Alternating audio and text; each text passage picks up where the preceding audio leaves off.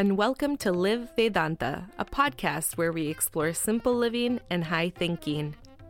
Each week, we join Vivek Gupta as he offers insights on bringing the divine into the daily. Vivekji has experienced much of what the world has to offer, whether it is attending an elite business school or traveling to almost 50 countries. However, tired with the inconsistent and incomplete peace associated with these pursuits, he decided to turn his journey within. Over the last decade, Vivekji has shared his observations on the science of independent joy with communities across North America and beyond. This week, we're kicking off our series on inspiration. In these episodes, you'll hear a young adult from Chinmaya Mission read an inspirational quote, and in turn, Vivekji shares some of his insights that these quotes spark. Let's tune in.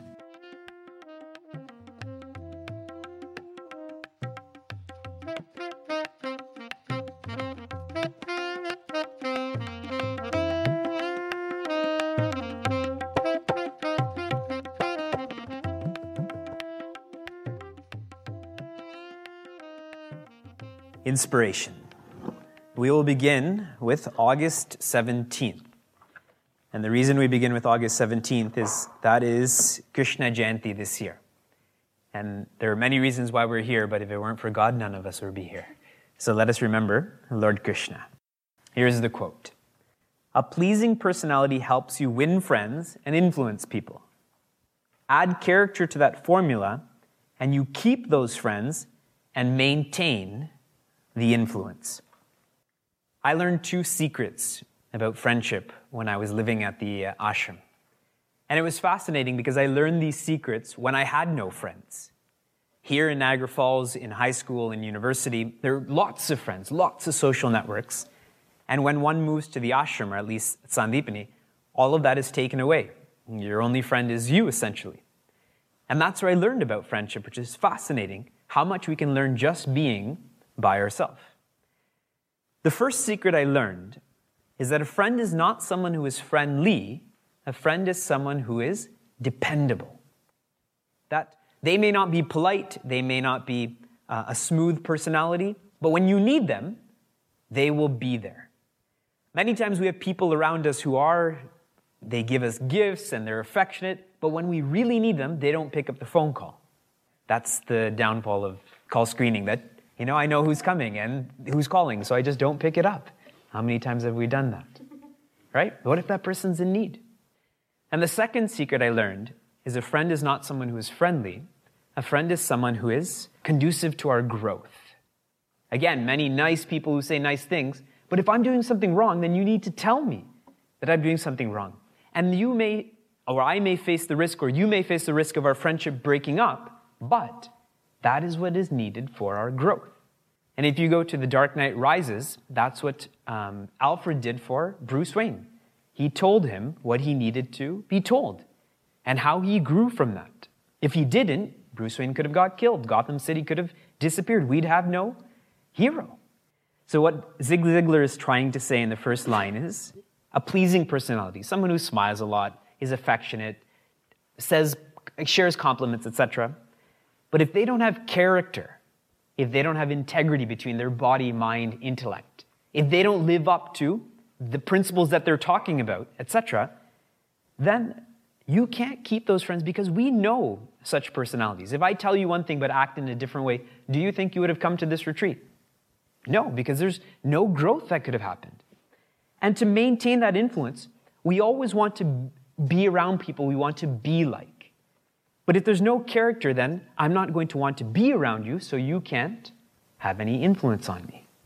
Here, character is highlighted, and there's a message where if you lose some money, something is lost. If you lose time, um, something more is lost. If you lose character, everything is lost.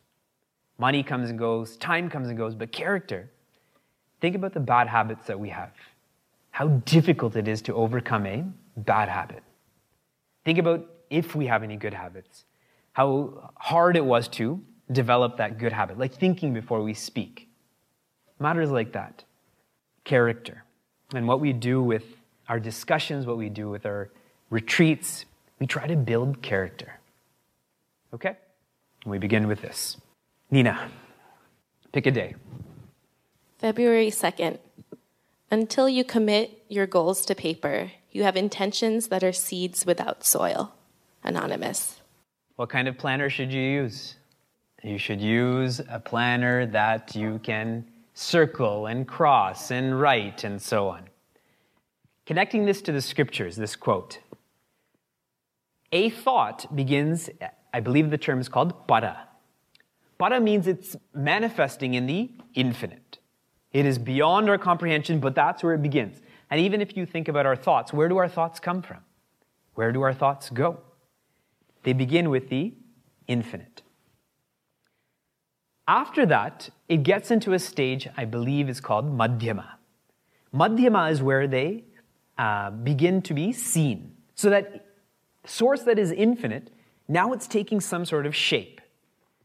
Then pasha. Pasha means I can see it now. So it's taking more of a shape, and now I can, I can wrap my head around this. And finally, it's vakya, where I manifest that thought. So from the infinite, it becomes more tangible, more tangible, and finally, I can express that. So here too, we all have lots of dreams. When we are quiet, suppose we're driving or flying, we have all of these wonderful ideas, these wonderful dreams, these wonderful goals. And as soon as we leave that circumstance of driving or flying, or whenever you're walking, whenever you're quiet, do those dreams and goals and um, ideas get accomplished? They don't. Because they've not manifested fully. And if it's not manifested fully, then I can't uh, manifest them further. And now with technology, this is becoming even more of a predicament that I keep things in an electronic form but I keep forgetting it. It's not in my, in my sight.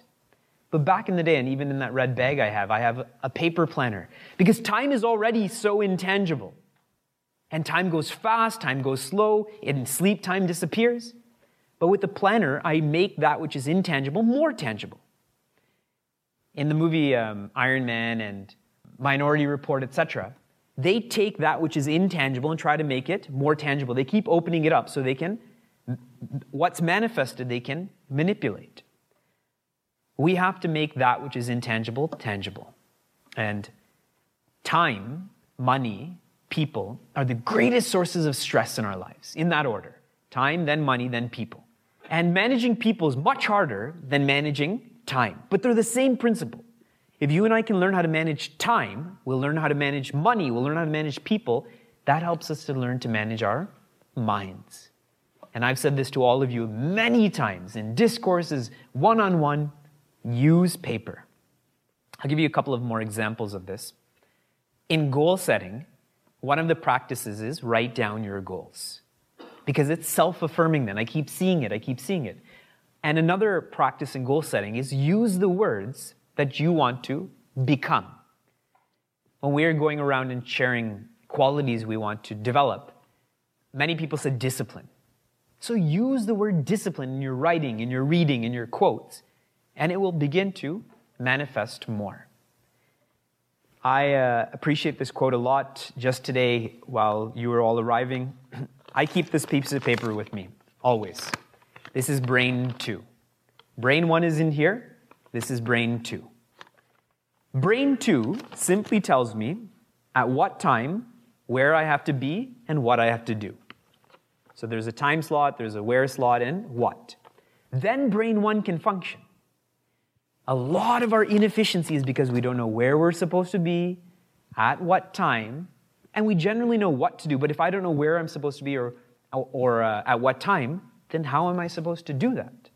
So lock these into place, and then brain one can operate. And I drive a lot, so I write so many ideas down and then I transfer these into my planner where it becomes even more real. I keep doing that over and over again. I've done this since elementary school and it's helped me a lot. And I would share the, that you should try to do the same. Have you ever played a Minesweeper? And you know when you've locked in certain ones that it's definitely not there, then you can start working on ones? That's like this. Begin to use paper and watch how the intangible becomes tangible. For each of these quotes, I'll try to spend approximately five minutes. It's like that uh, those sports shows where they have two minutes and then the bell goes off like that. So that's sports, so you only need two minutes to think about that. This is philosophy, so we need five minutes. Uh, Rishabh, you have the next quote. February 21st. Uh, the happiness of most people we know is not ruined by great catastrophes or fatal errors, but by the repetition of slowly destructive little things. Uh, that's by Ernest Dimnet. Gautam Buddha has shared that two thirds of our problems are, are what? Self created. And in Yoga Shastra, I mean Yogasana, one's physical health, it says over 90% of our illnesses are caused by ourselves. Imagine we didn't cause our own illnesses. Imagine how much more money America would have. Right? We cause our own illnesses, and then medicine becomes a huge business.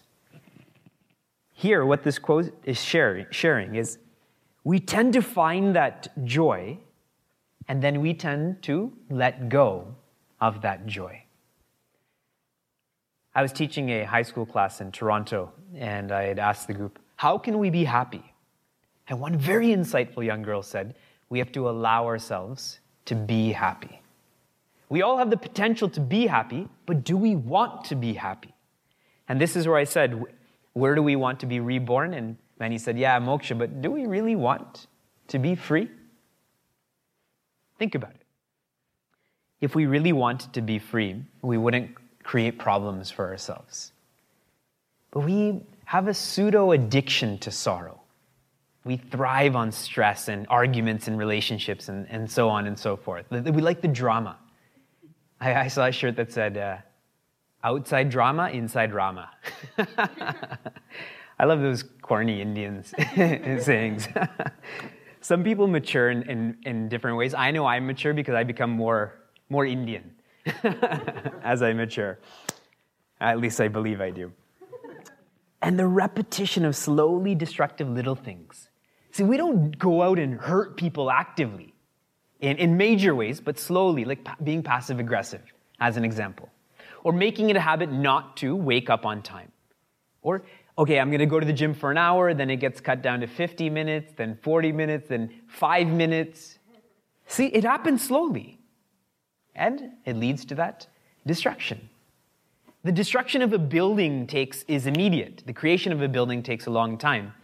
The destruction of a personality tends not to happen immediately. It can, but for you and I, it will happen slowly if we don't pay attention to what has allowed us to be happy? And think, when are you most happy? Right now, you don't look happy, but I know you're happy. and I say that because we're in satsang, as was mentioned. We're in a sattvic environment. The sattvic happiness is very different than a rajasic happiness or a tamasic happiness. What is tamasic happiness? Tamasic happiness is when I see someone who's failed. It makes me happy, you know? I'm better than they are. Or at least they didn't go past me. Rajasic happiness is, say, sense pleasures. That I had more cheddar cheese on my chili than the next person did. I finished it. I saw some of you hoarding the cheddar, cheddar cheese. sattvic happiness is finding a quote and it really going deep into our personality, that I really feel that this quote is about me, this quote is, is moving me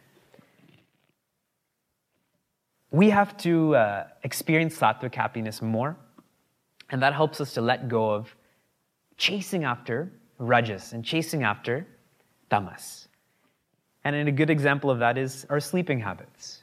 I recently wrote in the e-vichar about what's the story morning glory.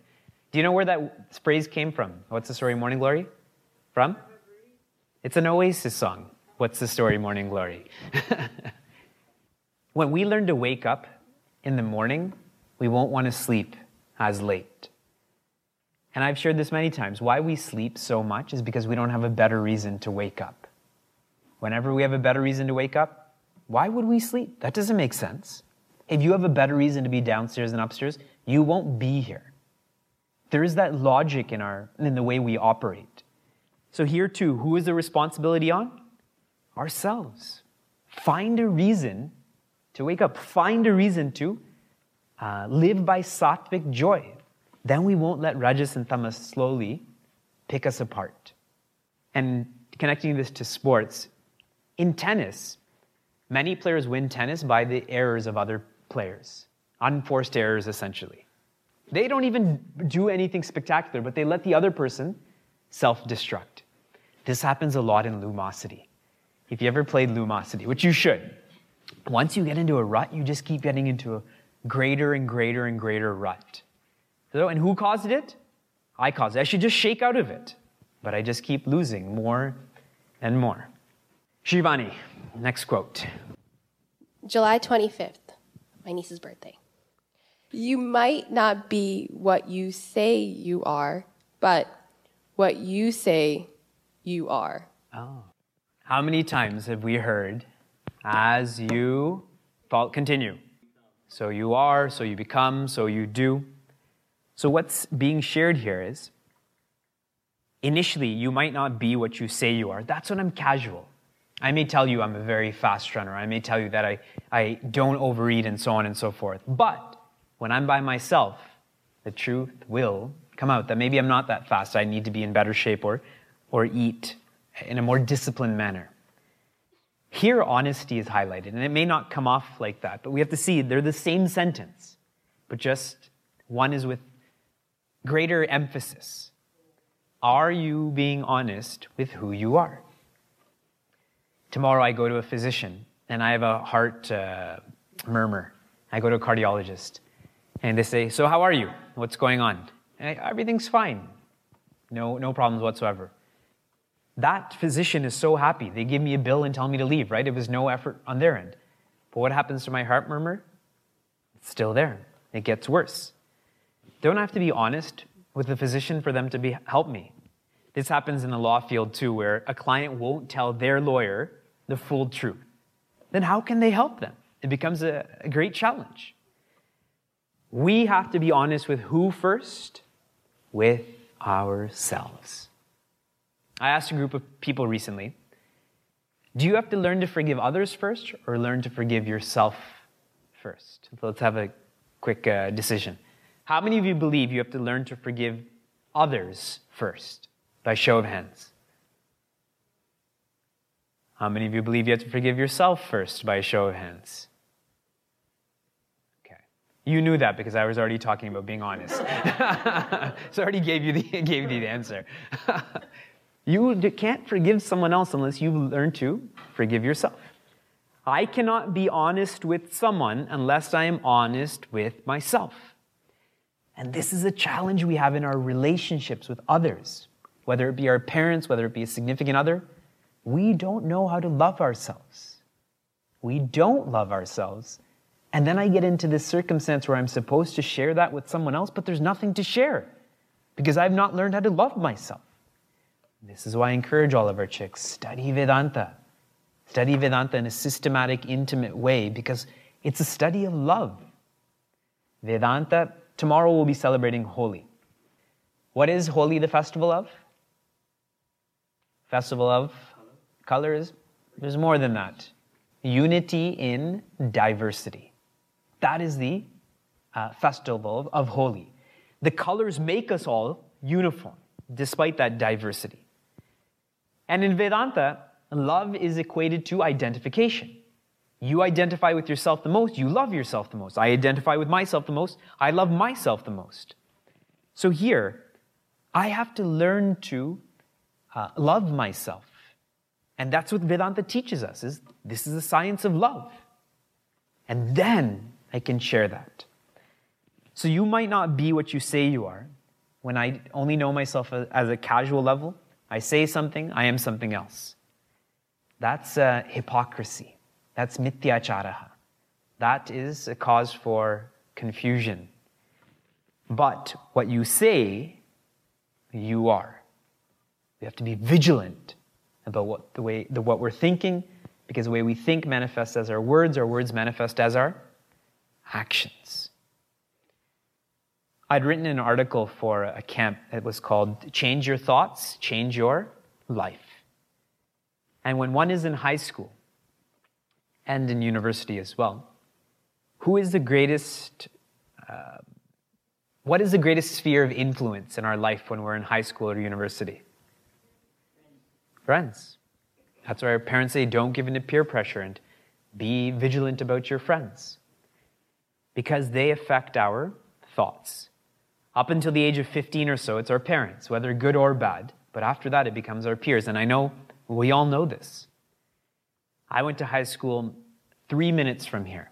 And the greatest gift that I received during that time period, and it's a gift that continues to give, is my solid group of, of friends who helped me grow out of um, being limited with confidence to being ideally unlimited with confidence.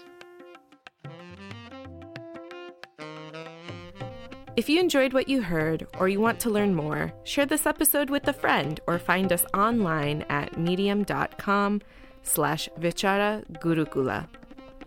For those on the journey of self development, Vichara Gurukula is a community forum that provides an opportunity to listen, reflect, and contemplate. This podcast is produced by the Young Adults of Chinmaya Mission, an international nonprofit working to transform individuals through the knowledge of Vedanta. Until next time, inspire, love, be.